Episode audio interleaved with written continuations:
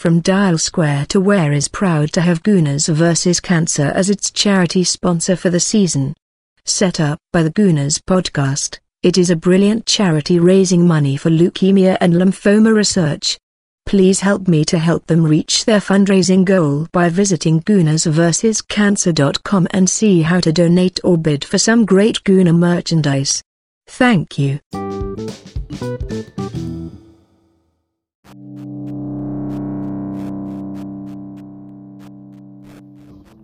I'm not sure you're going to be ready for this, but there's a new, brand new theme tune. Strap yourselves in.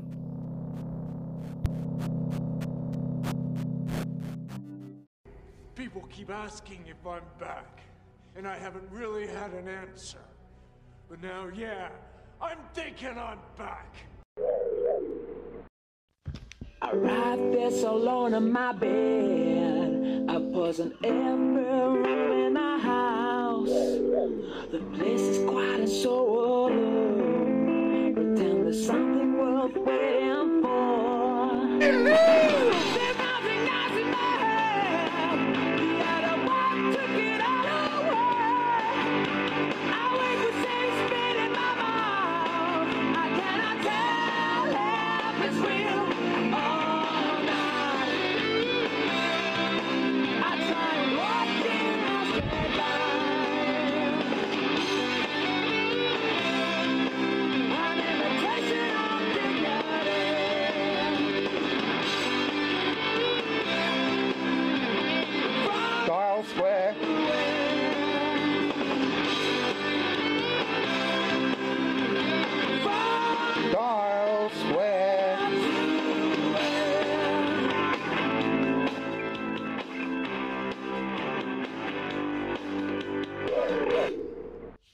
Now that is double naughty.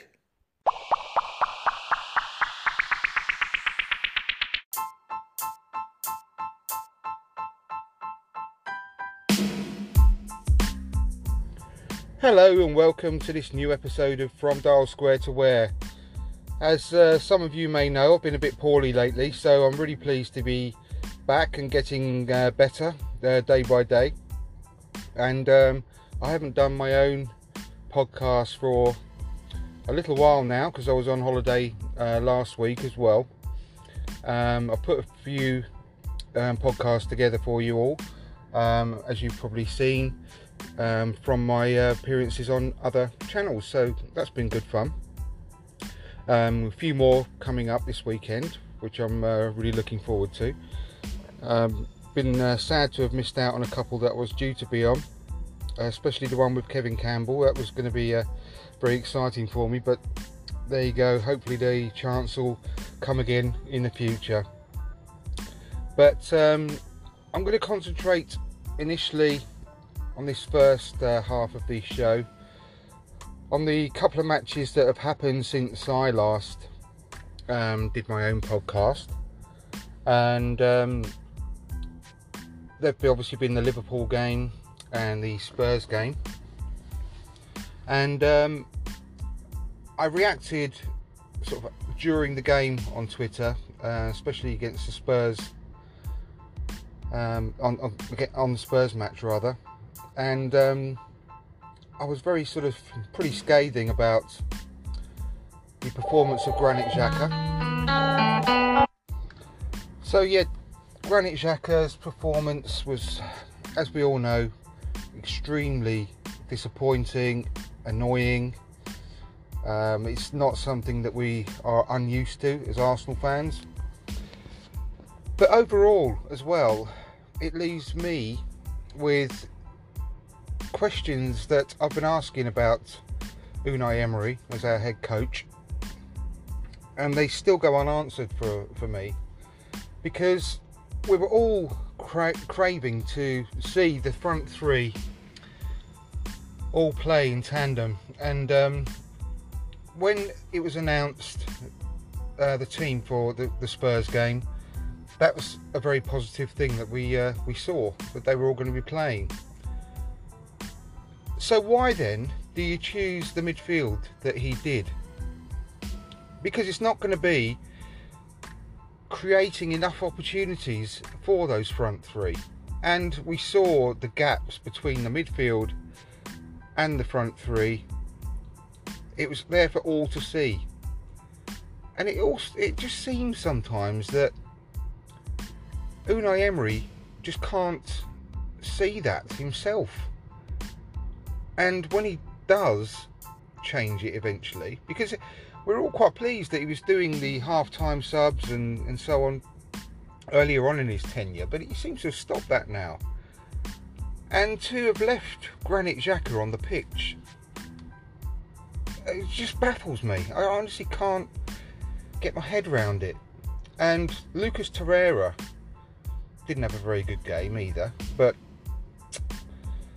I don't know if I can blame him, at, you know, as, as being a poor performance, or whether he was just following his coach's you know, guidelines. But to me, that game was absolutely crying out for a midfield of Willock, Ceballos, and um, either Torreira or Guendouzi. As it turned out, Guendouzi had an amazing game. So I think uh, Willock, Ceballos, and Guendouzi would have really had a, uh, a fantastic game against Spurs, and they would have been creating and exploiting the space in front of their defensive line from the off. And I, I don't think we would have conceded. Well, we obviously wouldn't have conceded the stupid penalty um, that we did for the second goal. But uh, the first goal was just a catalogue of errors as well, and once again, the biggest part of that was uh, Sokratis, and I've been I've been going on about Sokratis for a while now, and I just don't think he's he's good enough. He he's good for say 85% of each match, but that's not enough, is it? And um, the mistakes he makes, the decision making, is just uh, not going to be part of the improvement of the Arsenal team in achieving its goals that we need moving forward. I know that David Luiz isn't completely blameless in the, the, the start to the season, however, he's being let down by the teammates that he's got alongside him in defence. And things are only going to improve when we get our two fullbacks back fully fit, and we've got a fit Rob Holding to choose from as well. But in the meantime, I really do think that we need to get uh, Chambers back, who's done nothing wrong, as we all know. Uh, the first game of the season, he was solid, been solid throughout pre-season, and I think it's been a bit unfair to leave him out uh, in the subsequent matches. To be perfectly honest, and I think Chambers and Luiz has got to be the way forward until Rob Holding is back, and um, and then we can we can make this decision from there. Um, but Sokratis' brain just I mean, what was he thinking in going for that header when it was already being dealt with? All right, granted, it was Granit Xhaka that was dealing with it, but it was being dealt with. And if he'd just stayed back, then we've had no danger whatsoever. And when he uh, he still had a a couple of yards head start on Eriksen, but he just, just wasn't busting a gut again. And the same against Liverpool when he could have just literally thrown himself in front of the ball um, when um, I can't remember whether it, it was um, the first or second goal that uh, they scored, but it, when it broke in, in the box, he could he, he, was just casually running up to the ball rather than break busting a gut and throwing himself in front of it, and the same again with Eriksen. He just got lost. I mean, Eriksen's not. He's a great player, but he's not the quickest player on the planet. And Sokratis isn't the slowest player on the planet either. But he he just sort of didn't do enough to get back. Uh, it's very frustrating. But what I was um, sort of to go back to what I was talking about before, the midfield trio that Unai Emery picked just makes me wonder why he makes these decisions. And, and playing the front three at home, a positive move. The midfield, not a positive move. They don't go hand in hand. And there was no connection between that midfield and the uh, and the forwards. Guendouzi was, was was a shining light. Really, he was trying his best to sort of fulfil all the needs of the midfield, but he can't do it on his own. And we really, really missed. I mean, we all saw the difference that Ceballos made when he came on, and um, we missed that from the start of the match. And um, I've still got grave worries and concerns about Unai Emery, and um, I hope they don't born out. Unfortunately, I desperately want him to succeed but he, he's not filling me with any kind of confidence that that's going to be the case, unfortunately. Um, we can see the competitors that uh, we are up against, we were up against last season. We should be up against this season for the top four in Chelsea, Man United, Spurs, and they're all carrying on from uh, last season, or if not, if not worse really. And if we can't capitalise on this early doors and get a good lead uh, on these teams by Christmas, then questions have seriously got to be asked about the coach. They really have, because we've got such a stronger squad than we had last season, and he's not really capitalising on it. Now, I know the last two games that we've had aren't the easiest games, of course, but I, I was still disappointed about the, the sort of the negative nature of the team that he put out against Liverpool. Some of the decisions he made were pretty baffling, giving them giving them the wings, which I know Liverpool are strong through the middle and on the wings, but just to give up the wings full stop, it's obvious for all to see that the way they were knocking on the door, time after time after time, they were going to score eventually. And obviously, that's what's happened. And because we're weak in defence, we've got to play to our strengths and really take the game to our opposition. And our strength is attack.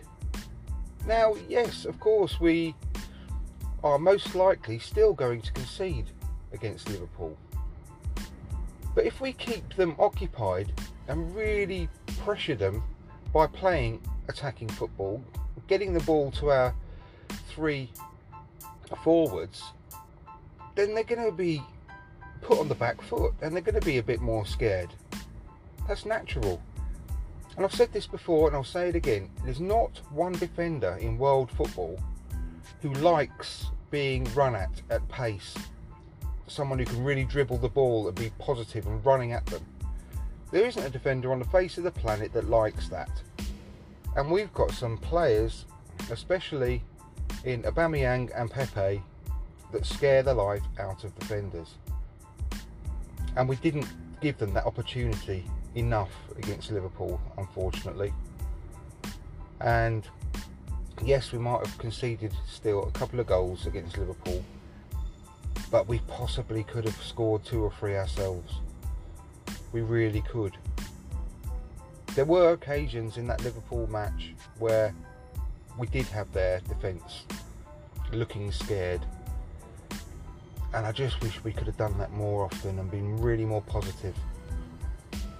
And against Tottenham, we came up against a team there who I know they had some players, important players missing, but we saw a Tottenham team that were just, I thought, pretty poor. They've got some good individual players. Son is a fantastic player. Harry Kane, cheating, diving, horrible person, but he's got ability. We all know that.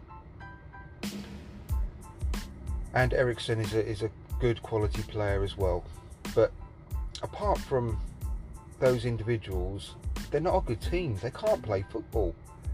There's absolutely no way they were going to play their way up through the, the thirds through our team yesterday. They were just a long ball merchants. Long ball, cheating, diving, crappy, glorified Burnley. And that, I'm sorry to be a negative against Burnley that's when I say that. But that's what they are. If they, Elliot said it actually on the Arsenal Vision podcast, and uh, I totally agree with him. He said if they're not got the ball, if they're attacking, then they are doing just pumping it long. If they're defending, they're just cheating and throwing themselves to the floor. That's what they do. So we've got. I don't honestly think we've got anything to fear from Spurs this season. I mean, we had nothing to fear against them in that match at home, and we just got it wrong. And that has got to be again down to the boss. Now, people will throw it back in my face and say, well, you can't legislate for individual mistakes and individual errors. But you can when you're in charge of choosing the team and you keep choosing the players that make these individual errors and keep putting them on the team. And then after the match, saying you're proud of them. And that's what he did with Granit Xhaka yesterday, um, yesterday at the weekend. He said he was proud of him. And that just worries me, really worries me, unfortunately.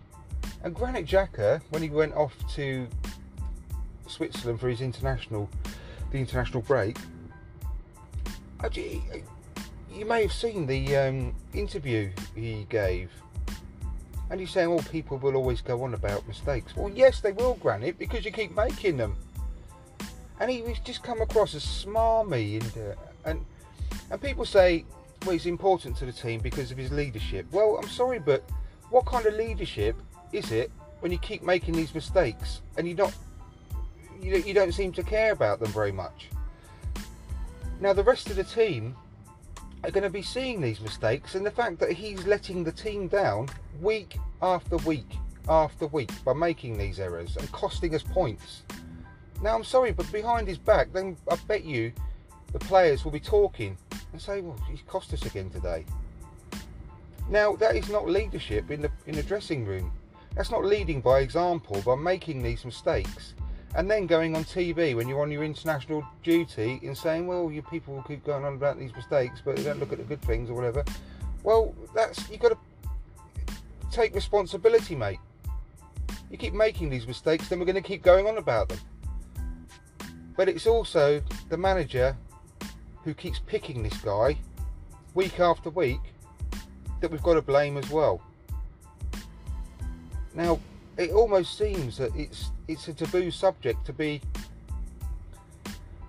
giving any kind of criticism to Unai Emery. But I'm sorry, but that, I can only say what I see, and he's not filling me with fuller confidence at the moment at all. And I really hope that he proves me wrong. I really do. But at the moment, I can't see much that's coming out of Unai Emery that I'm, I'm really confident in it must be off-putting for the players. I mean, I like the fact that I like managers that go on the sidelines and they're animated, etc. But Unai Emery must be off-putting, uh, putting the players off by what he's doing on the sidelines most of the time because he's not like just showing excitement and you know for the match and running up and down and fist pumping whatever. He's literally telling the players what to do second by second and that to me as well, it just shows that as far as a player, well, what's, what's he doing that for? Has he got no faith in me whatsoever? Does he not know that I'm a professional footballer and, and I know what I'm actually supposed to do? If he's shouting and berating at me uh, from the sidelines uh, every second of the match, telling me where to stand and what to do, that's got to be annoying that that does annoy me when I see that because it's it's not just being animated because you're enjoying the game and you're trying to get your players sort of pumped up. he's just micromanaging second after second throughout the game. So yeah, it's it's very frustrating, but I'm not going to be um, negative about uh, everything. You'll be pleased to hear. That's my negativity out the way, really. I'm still very, very positive about the new squad that we have. I'm very positive about the players that we've got coming, you know, get going from strength to strength uh, in this team. Um, the front three, I think, are going to be outstanding, sort of moving forward. I really get frustrated with people going getting on Pepe's back already. Um, um, it's still very early days for him. He's still getting used to a new country, a new team, a new style of play, a new manager, a new league. So let's give him time. We've seen though what he can be capable of so far, and it's all good. Yes, he's got to finish um, more of these chances, but that will come. Don't. I mean, this has been said several times, but don't forget that Thierry Henry took eight games before he took, got his first goal. Same for Bergkamp as well. Um, I think he was even longer than eight games. So give the lad time. As soon as he gets that first goal, the whole um, monkey will come off his back. He will be pumped. He'll be full of confidence, and you'll see the best of him. But I um I can't help but think that from the game on Saturday that it was a waste to have Aubameyang out on the wing. He's, we can't have someone who scored 30 goals last season too far away from the from the goal. It may sound obvious, but we need him in the box.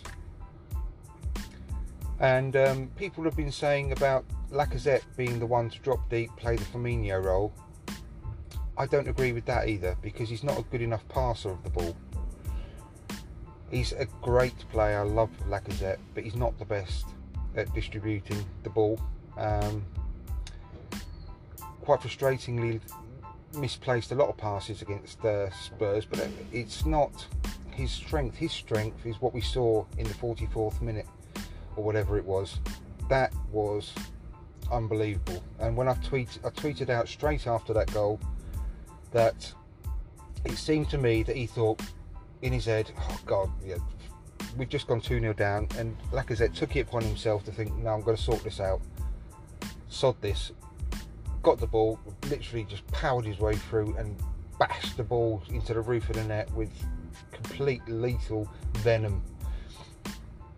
And that's what he's good at. So I, I really want Lacazette and Aubameyang to be in the box.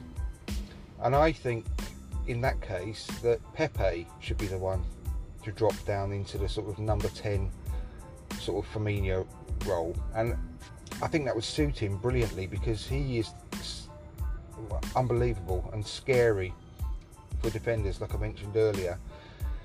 When he's got the ball, turns 180 degrees in one quick movement and he's gone and leaves defenders spinning.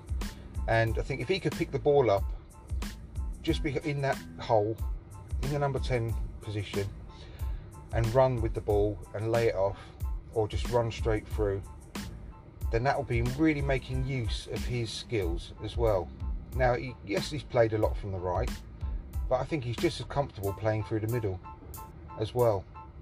And when we've got Bellerin and Tierney back, especially, then they can be the wingers, and we'll have a lethal team then. And that will, that sort of position, having a sort of a, a four-three-one-two type formation rather than four-three-three, and um, having the wingers really, uh, the fullbacks really pushing on, like the Liverpool um, ones do, then that's really sort of almost mimicking the way Liverpool play, with Firmino dropping deep. I think the best way of getting the front three together is by having Pepe drop deep rather than Lacazette. So let me know what you think on that. Um, tweet me at from Dial Square or send me an email from Dial Square to where at gmail.com and uh, be interested to hear your thoughts on that. But I think it'll be um, the best all round because uh, Lacazette and, and Aubameyang obviously have played together now for 18 months or more. We know their bromance, we know how much they get on, and I think when a Lacazette goes off, Aubameyang, like he did against Liverpool, can seem a little bit not isolated, but he doesn't seem the same player when Lacazette's not on the pitch. Now, hopefully, Lacazette will be fine after this international break and he'll be ready to start the next game. But having those two together up front, in and around the box, I think is is where we get most of our goals. And um, if Pepe can be the one that sort of links the two and sort of feeds the two, and can arrive late in the box um, and dribble at the defence, that that would be for me the best use of the front three. Anyway, and with Willock, Ceballos, and Guendouzi, we've got pretty much everything we need then in midfield to, to for them to, to be breaking forward.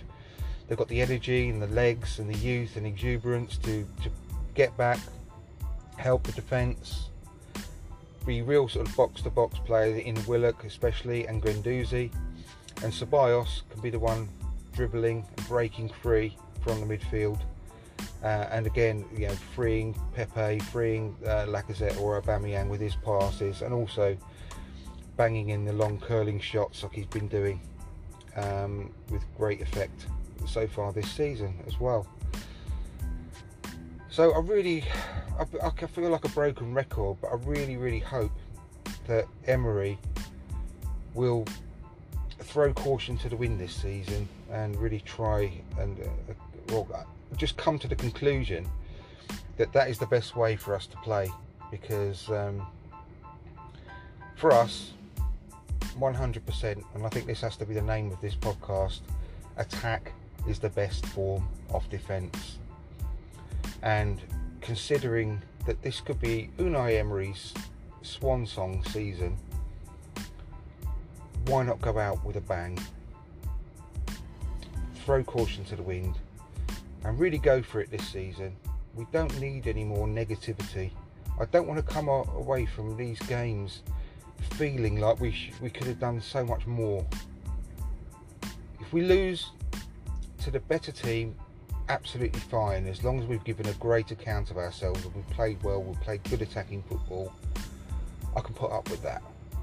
But when we come away from these games thinking oh, it's just a wasted opportunity, negative tactics have cost us again, the picking of players who constantly let us down and cost us points It's just disappointing, isn't it? And I don't want that anymore. I'm, I, I am, and I still remain very positive for this season because of the great quality we've got in our squad.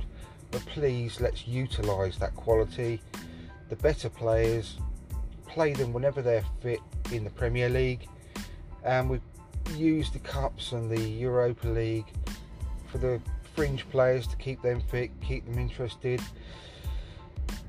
But in the Premier League, play the strongest team we can, week in, week out. Don't keep chopping and changing for the bloody sake of it, please. Even against Man City or whatever, whatever team we're playing, take the game to them. Give them something to think about. Don't pay them too much respect. Don't be too negative and let them come onto us and try and hit them with long ball Burnley tactics. It's it's not Arsenal and it doesn't work for us. It's, we need to be on the front foot and giving a good account of, our, uh, of ourselves. So come on, Unai. Come on. Attack is the best form of defence for this Arsenal team. Right, time for a short break. I'll speak to you soon.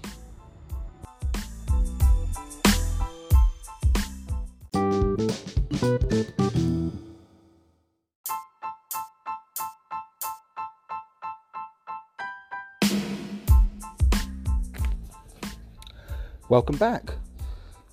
So, um, since I uh, recorded the first segment, we've had the end of the European transfer window, and um, yeah, we got uh, got rid of Mkhitaryan and El Elneny, which I mean, seriously, at the beginning of the transfer window, we pretty much all tweeted who we wanted out, what we needed to come in, and um, I think we've pretty much got every single thing that we wanted, apart from one. Yeah, we didn't get rid of Mustafi, unfortunately, but we all wanted Mkhitaryan gone pretty much, and we all wanted El Elneny to go, and um, we've pretty much got everything we wanted out of the transfer window. So that is really, really positive. positive, and we've must. I mean, I, I don't know how much we've um, saved on the weekly wages, but it's got to be it's got to be close to a million quid a week, I'd imagine, at the end of it. So, I mean, God, that's uh, that is massively positive, and what a turnaround from the end of last season, really. If we can get this uh, team ticking, and um, we can get a long run of games uh, going like we did last season, like 22 unbeaten. If we can do something similar again now, um, then God, it, I mean, we've got to really be pleased with the, the backroom team that we've got at the club now. That's a really good job, well done, and they deserve a massive pat on the back, and not by crouching underneath a cow either. A proper pat on the back. So yeah, well done for that. That's uh, been fantastic, um, Raul and Co. Mkhitaryan is a shame, really. It's one of those really that we had high hopes for when he joined the club. I know I did. Um, I know he had a poor time at um, Man United after his uh, really successful spell at um, Dortmund. But it could could have been at the time. I remember thinking it could have been just one of those mismatches between him and United and um, Jose Mourinho, and that he just didn't get on with the club, didn't get on with the manager, and he needed a fresh start. And when he came over to Arsenal, I was really hopeful that um, he could be a real good piece of the team. Um, but it just it's just one of those. It's just not worked out, and uh, not worked out for him at all. Um, playing in the Premier League, and it is a real shame. It was really odd that um, he came on against um, Tottenham when we had uh, Nelson on the bench. Um, can't understand that decision because the club obviously knew at that point that he was going to be leaving, and it wasn't as if it was like a, a farewell thing because none of us knew that he was going at that point either. So we didn't get get to say goodbye. He didn't get to say goodbye. Um, yeah, so it's a bit of a bit of an odd one. But uh, what I forgot to say as well in the first section about the um, well both games really, but mainly the Tottenham game. Again, one, another thing I tweeted out was about Martinelli. Now I really, really wish that he'd been on the bench. I really do. I really want him to get some minutes this season, and um, I think it, instead of um, bringing on Mkhitaryan, if we'd have had it in as an option and put him on the on the pitch for the last 20 odd minutes, then I really think he would have roasted uh, Davinson Sanchez. Um, the pace he's got to burn is, is phenomenal, frightening. I've got so many high hopes for Martinelli. His attitude, his confidence, his ability, his pace, everything. And um, yeah, I just think he would have caused them havoc. Can you imagine, you know, him on one flank for the last 20 or 30 minutes and Pepe on the other, feeding Aubameyang? It, they wouldn't have got out there. Well, they didn't get out there half, pretty much, a lot of the time, apart from a few breaks forward, dangerous ones as well. Um, I know, I'm not blind, but um, we were doing a lot of attacking and penning them back towards the end of the game but can you imagine the extra dimension he would have offered? Um, it, it, it, just it's a shame. Really is a shame. I'm so very disappointed that he wasn't on the bench. I really hope we see him more. I know that he's going to probably play a lot of the cup games and Europa League, but I want to see him in the Premier League uh, at the end of games, stretching teams as well, and just really letting him see what uh, what what he can do. Show let him show what he can do. So yeah, I'm disappointed about that, but fingers crossed um, that we get to see him quite a bit this season. I'm uh, yeah hopeful that he can really take some big strides forward. I can't I can't remember quite who was the last player I got you know so much hope and faith in and uh, was excited by than uh, than Martinelli. Can't really think off the top of my head. Um, so yeah, fingers crossed for him.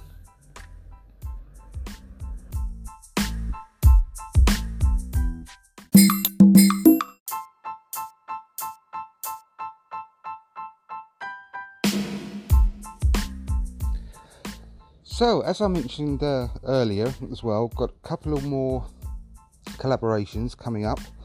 Um, got one later on today with the great Cannon Fodder TV, and um, another one coming up, uh, which I'm excited about as well on Sunday, which is with a Bird Camp Wonderland. And um, some more exciting news is that I'm doing my own first live stream on YouTube this coming Wednesday, which uh, yeah, very very happy and excited about. I've um, got a couple of exciting guests that are going to be joining me on the show as well, and um, I'm looking for your questions. So please, um, if you send me in your questions prior to the uh, event. Um, I gave you the contact details earlier, but I'll just mention them once more. It's um, you can tweet me on at Square, and you can email me on from Dial Square to where at gmail.com. So if there's anything you want me to discuss with uh, with the guests I've got coming on on Wednesday, then please uh, get your questions over. Anything goes, pretty much within reason and uh, I look forward to receiving them. Now, as I mentioned as well, a week or two ago in a previous podcast, I uh, had an idea about the live stream. So, depending on the amount of uh, viewers we get and the comments we get on the day, um, I'm going to offer the opportunity for someone who is really engaging on the night with their comments, um, who is asking some really good questions.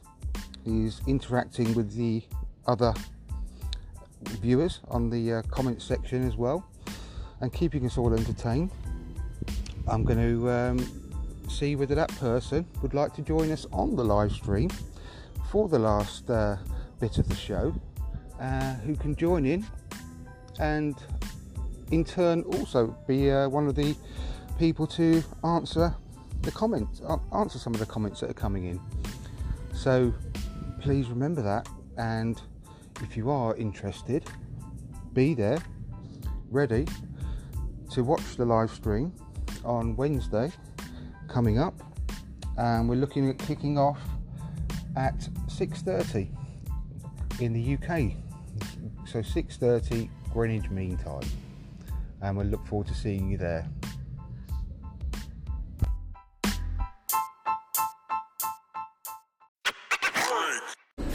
Mind the gap. Mind the gap. Now it's time for what you've all been waiting for the crack of dawn. With Dawn. Obviously.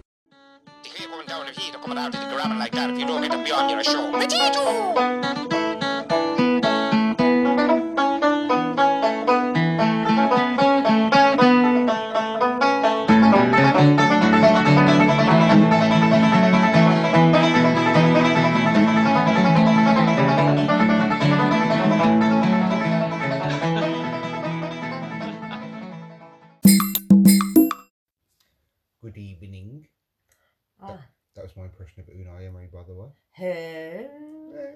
who? The Arsenal manager. You know. Oh, right. I have no idea. But good evening. Good evening. Is that how he speaks? Yeah, sort of. Oh, where's he from? Got a really weird Spanish accent. Oh, Spanish. Mm. And the oh, the, not the owner, the sort of the direct.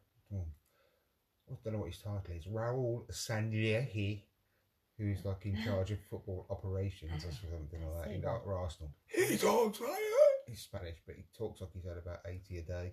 Habit since he was thirteen. Oh, he probably has. They're in Spain. How cheap the fags are. Mm, but he's like the Don. That's why they call him Don Raul. Mm. Don Raul, because he's like a godfather. Oh, right. I can make you an offer you can't refuse. Oh. Like that. Anyway, Anyway. how are you, Dawn? Oh, marvellous, thank you. Good, good, good. You had a good week, shall we say? Uh, Not really. fresh, yes. bit It's had its ups and downs, yes. Bit More, more downs, actually, really, yes. and um, with uh, you know with the bad news Yes, had this whole week, so yes. it's nice to get to the weekend. Really, It um, is, yes. and without the kids, which Yeah. is always Well, it's lovely when they're here, but it's also lovely when they're not. you can be you can honestly tell the truth. It's fine. They won't listen to this. It's fine. It's lovely to have a weekend without the kids sometimes. Sometimes, yes. I'm only joking, you know I am. I. We love them. Couldn't eat a whole one, but you know. Oh, yes. So, what should we talk about today on Um, this crack of dawn And this episode? crack of dawn. Well, there's a um, a tweet here of somebody deluded at deluded goon road four. He says, "I shall edit out the mistakes that he made." And he says, "Londoners have zero manners, and I refuse to accept it." Individual dropped their phone. I picked it up. They didn't say thank you, so I slapped it out of the hand and said, "You're welcome." I know that, I absolutely hate that thing myself as well. I get really angry every single time. I mean, I replied to that one and I, and I said, every single time you hold the door open for someone or do someone, you know, a good deed or whatever, however small it may be, and they don't say thank you or, you know, I always make a massive point of just saying, you're welcome. You know, it's loud, turn around behind. You know, if you step out the way of someone on a, on a small pavement or something to let them walk past, It's usually Or- old people that don't care and they've probably got like their shopping trolleys behind them. And they're the Mm. rudest because they can't actually get away with it because I they're know they give you a dirty look. 87 or something and they think, well, screw you, I'm not saying I know, thanks in 37 degrees and they've still got their Mac on down to their ankles. And tights. Also, Yeah. like they're tan. And Ameri- they've got those- American tan tights. They've got those shoes on with the top of the foot bulging out over the top. like elephantitis feet. Yes. It's like when you when you empty in your car or your van and you leave the door open to empty the stuff out of it or whatever, like you're shopping. So your car doors open across the pavement, and then someone's coming, so you move out of the way, pull it back, break your shins because you're closing the door onto your legs to get let them get past, and they just like shuffle past and give you a dirty look as if you've got no right to be doing it. That's um, what usually happens when you're driving as well. Just up the road from here, there's a, a road called Queen's Road, as you very well know. Mm. And there is what I've always called Queen's Road etiquette, because if you're from around this area, you kind of know that if you if you come out on the, every day. the end of our road, then you see a car coming down, you have, have to stop and wait for the other car to come if it's already going. And obviously, vice versa, if you're on your way up there and the car at the top knows that there's nowhere to pull in because there's cars parked down both sides of the road. So if you sit there waiting, then another car comes down, and then another car comes down, the car that you waited there for ages to come down, it just goes straight past you, and you just think, you twat. I know. I don't even shout at people anymore. I just stick my finger up. Well, maybe I do shout. You're welcome, dickhead. Put my finger up. Like, it happens to me every day, and I just like they they think that they've got every right to. That you're some kind of superior being. And they know it's it's usually like- old people, isn't it, who God. probably like got both hands glued to the steering wheel and got their faces Well, you- pressed right up against the thing because they're concentrating on not hitting the cars on either side. You, you've witnessed my uh, a bit of my road rage from I time did, to time, yes. a couple That of was times. that was a pretty bad day. That first one was a pretty bad day. We'd had you in a bit Oh yeah, a that was a bad one. It was a bad day anyway, and then that silly old man started shouting abuse at you, didn't he? But the one that was in the in the car was the best one as well. Oh God, yes. Oh my god! I ain't going to go into the language I use, but that, that I mean, literally, I was my all my uh, veins in my neck were pulsating. I Yes, I think, they think. sticking And out in your forehead as well, basically. like like Ren and Stimpy, that old cartoon. Yeah. I know. But then there's the other one that crossed the road. Yeah. Is that the one you were on about? Yeah, that was the one Yeah. I was on about at the crossroads because the the light had changed, the filter lane light had changed, hadn't it? And he started to cross as we went round the corner because we could go round the corner because the green filter lane light came on, and then he um he started shouting abuse. I think he even waved his walking stick at you, didn't he, or something, yeah, but he was pointing at the lights, and you shouted some abuse. It's the the filter. Yeah, oh my god, I can't remember the exact worded, but yeah, So I he was lost it a looking, bit. he was looking the wrong way though, wasn't he, to see that the green filter lane light had come on. But the best one, that well, you weren't in the with me at the time, but when uh, I, someone went into sort of scraped down the side of my van Oh, that because was they that, were trying to get past me. that was that and- crazy crackhead from the Oh. Nuneaton though, wasn't it? Oh my god! I literally just like, I swear on my life, I just Did you actually check jumped that out. registration out? Did you say it was this? I reported it to the police, didn't Yeah. I? Because uh, it, it was like two lanes going into one, and this person, complete nutcase, was literally Didn't have any teeth and looked like she'd Um, not had a bath for a month. yeah, yeah, knackered out old, and I just got that van, and I Yeah. my pride and joy, and just trying to get past. I think, oh, no, I'm not doing it on purpose. I wasn't. I had every right to do what I did. I was just like gently going into the middle of the road because it was like go two lanes going into one. Yeah. Merged. and yeah, just literally a less than a centimetre away from the car all the time. And I was just like, "You-" I literally had my eyes on the rearview mirrors the whole time. And then, oh my god, before it went back into two lanes, because it, it's only one lane for a short while, as you know.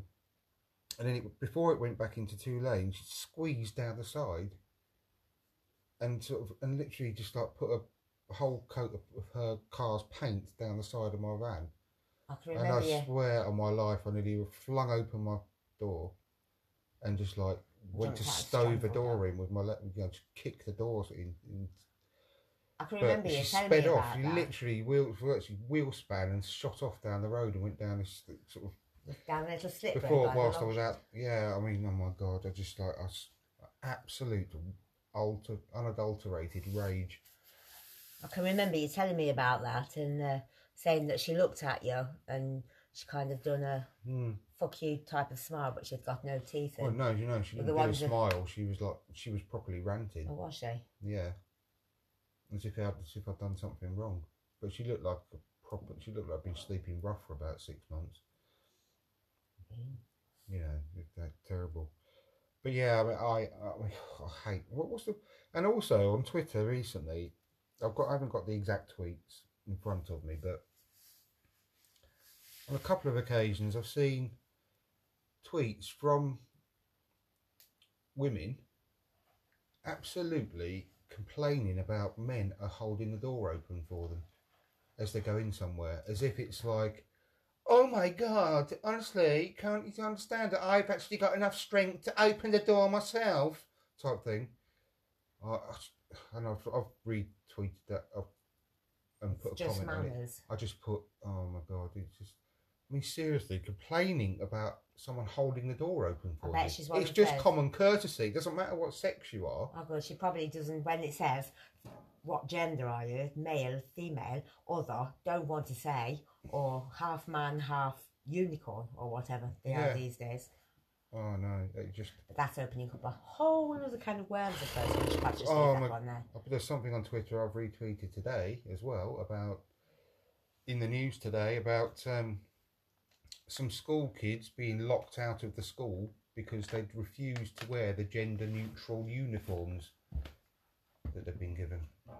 What was that? And I just- like I a pair of culottes or something. I, re- I retweeted it and said, you know, this sort of thing makes me want to stop the world and get off because it's just just getting a little No, bit I mean, I'm- I'm- out of out of hand.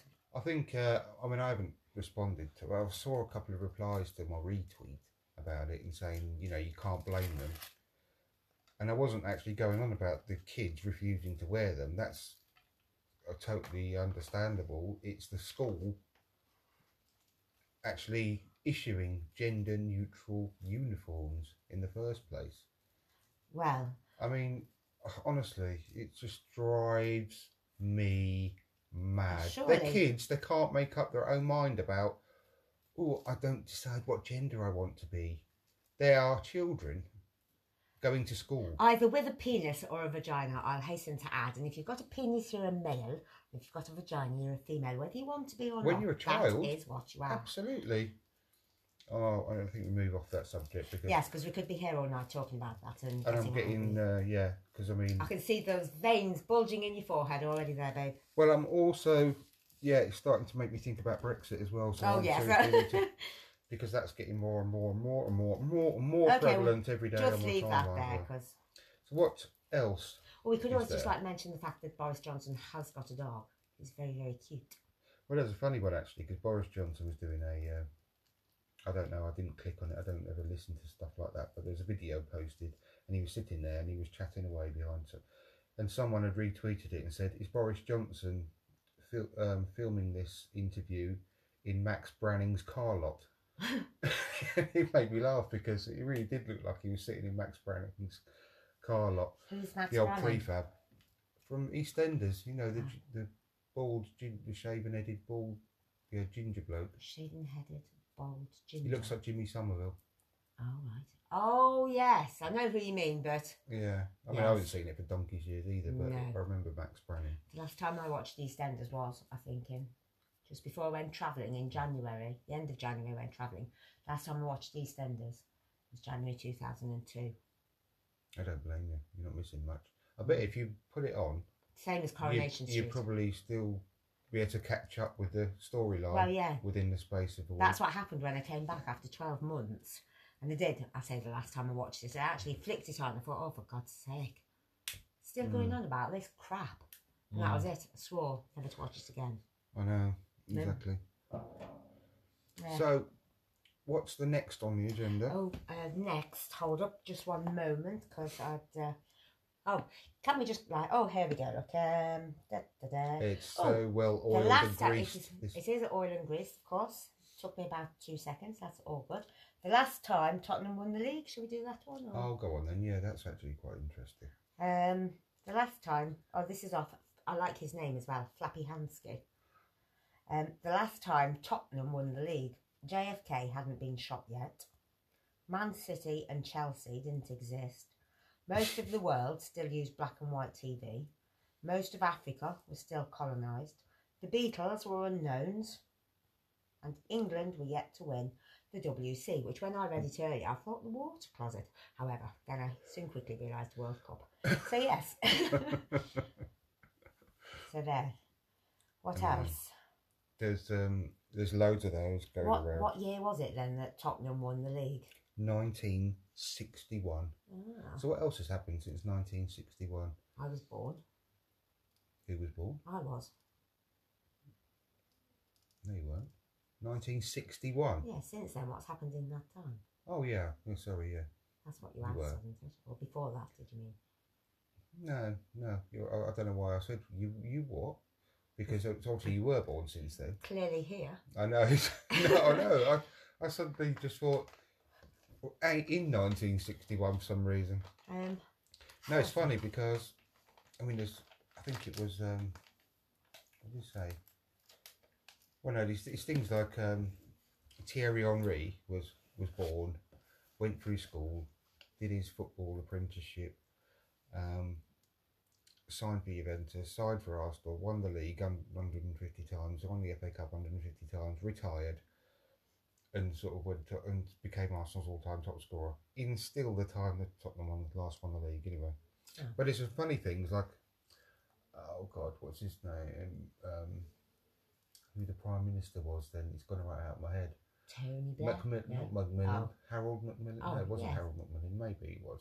Anyway, it made it sound literally like everything was in black and white, which it probably was. Winston then. Churchill. No, not 1961.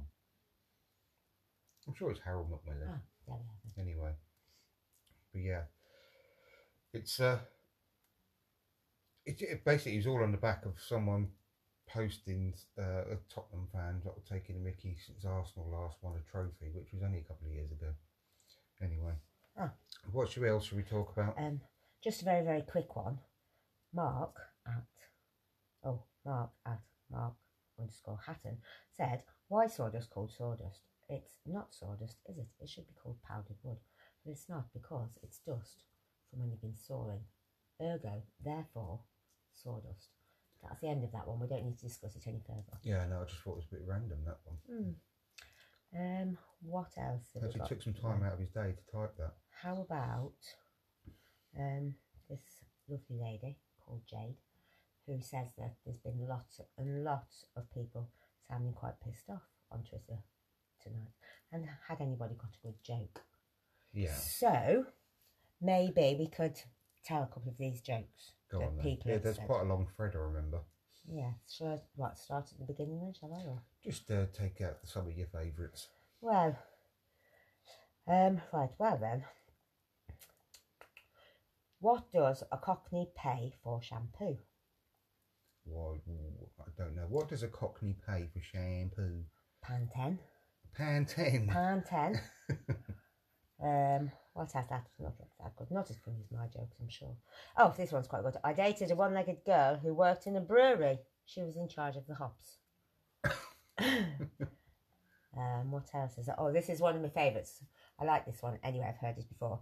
Two snowmen in a field, and one of them snowmen says to the other, "Can you smell carrots?" um, no, but I can see a lot of coal. yeah, I suppose. Um. Oh, I'll just make that one up off the top of my head, by the way. Thank you. So, three. Oh, I didn't read this one, so this might be. I'm not sure whether it's funny or not, but I shall read it. And I shall be as surprised as the next person, so I will. Three guys in a bar. One of them walks up to the bar, and the barman walks up, tits bouncing, and the guy says, Three pints of your breast. Sorry, best, bitter. She laughs and gives him his pints. On the way back, he looks a bit red faced, so one of the guys says to him, What's up with you? And he says, Boys, I just made a pure ass of myself there. I just asked the barmaid for three pints of breast bitter. The guys laugh and one says, Ah, the old Freudian slip. What's that? he says. Well, here's an example. I was sitting at the breakfast table with my wife this morning, and instead of saying, Darling, pass the milk, I said, You fat bitch, you've ruined my life. I like that one. I good. like that one as well. Yeah, that's good. Uh, uh, what do what you call a dog? A dog with no back legs and metal balls. Sparky. I think that's supposed to be what do you call a dog with no back legs and metal paws? That is I someone who's typing in a Scottish language. Oh, right, The way that he actually thinks and speaks. Speak. Oh right, I see. I don't know why Scottish people think they need to do that. No. Well, Sparky anyway was the answer, which again is quite funny. Um, What do you call him? Oh, what do you call a man with no arms and no legs that swims the English Channel? Um, Clever Dick. Uh, I like it. Two old blokes are walking down the road and they come across a dog licking its bollocks. Wow, look at that. I wish I could do that. Give it a biscuit, it might let you. Ah, I like that. I've got one just like off the top of my head that I quite like. If I can remember it well and not ruin it anyway. Um, Paddy and Murphy, well, Paddy and Murphy have been friends for ages and they're walking down the road and Paddy falls down the hole and Murphy shouts down, Is it dark down there? And Paddy says, I don't know, I can't see. Very good. Yeah, Very good. I like it. Shall I carry on with the ones that are on the thing in? Go on then.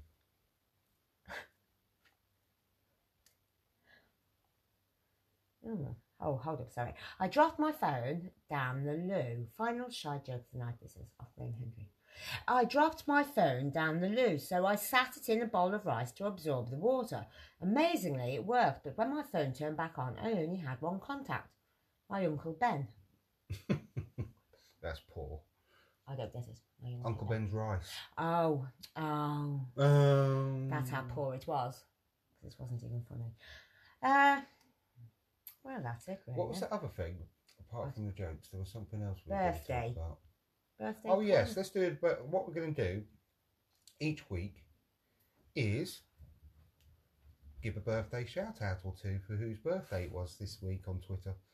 Who is it? Uh, Um, Gooner Gaza at London Gaza.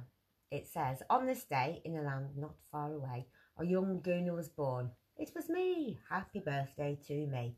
Hashtag 21 again, which means he's not 21, obviously, probably. Well, it depends how many times he's been 21, really, but I happy birthday anyway, Gooner Gaza. Happy birthday, Gooner Gaza. Hope you've had a great day. Happy birthday to, To you. Squash, Happy- tomatoes, and stew. Bread and butter in the gutter. Happy birthday to you. There you go, Gaza. There you go. Fantastic. What Um, else is there? Anything um, else before we go? Anything else? Let's have a look. There was, um, hmm.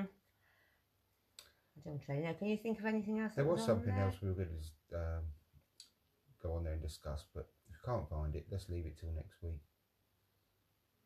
Yes, I can't find this and I can't remember what it was. So No it's a long night and it's pretty late already. So It is indeed. yes, Well, as I said uh, earlier on in the podcast, we're going to do a live broadcast this coming Wednesday, which is the what's that? The date? The thirteenth, uh, eleventh, is it? something like that. Something like that. Wednesday next, anyway. next Wednesday at six thirty, and what we're going to do is, if there is enough people watching, commenting on the live stream, then the most entertaining person who comments is going to get the opportunity to join us for the last few minutes of the live stream to answer some questions as well. Isn't that going to be interesting? Oh, it's And if you're a will, yes. nutcase, then you won't last very long, obviously. Anyway, hope you watched that. Hope you enjoyed this episode of The Crack of Dawn. And we'll see you again in the next episode. Good night. Yep. Thanks. Bye bye. Thanks a lot. See you next episode. Thanks for listening. Can anyone catch them, do you think? Uh, yes, of course.